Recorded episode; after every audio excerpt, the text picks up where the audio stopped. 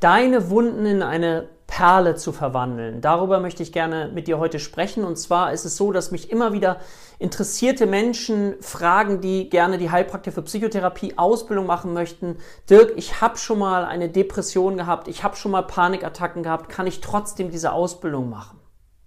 Und ich sage dann ganz bewusst, ja, unbedingt, weil ich davon überzeugt bin, dass derjenige, diejenige, die schon mal einen Weg gegangen ist, auch durch ein Leid hindurch, anderen Menschen auch extrem gut helfen kann. Vielleicht sogar besser als jemand, der diesen Weg nicht gegangen ist. Und deswegen lade ich alle ein, eben zu schauen, wie kann ich diese Wunden, die ich in meinem Leben erlebt habe, in eine Perle verwandeln. Also meine Biografie nicht negieren, wegmachen, sondern schauen, was kann ich anderen Menschen damit Gutes tun. Dann hat sich das Ganze, wie ich finde, doch in Anführungszeichen gelohnt.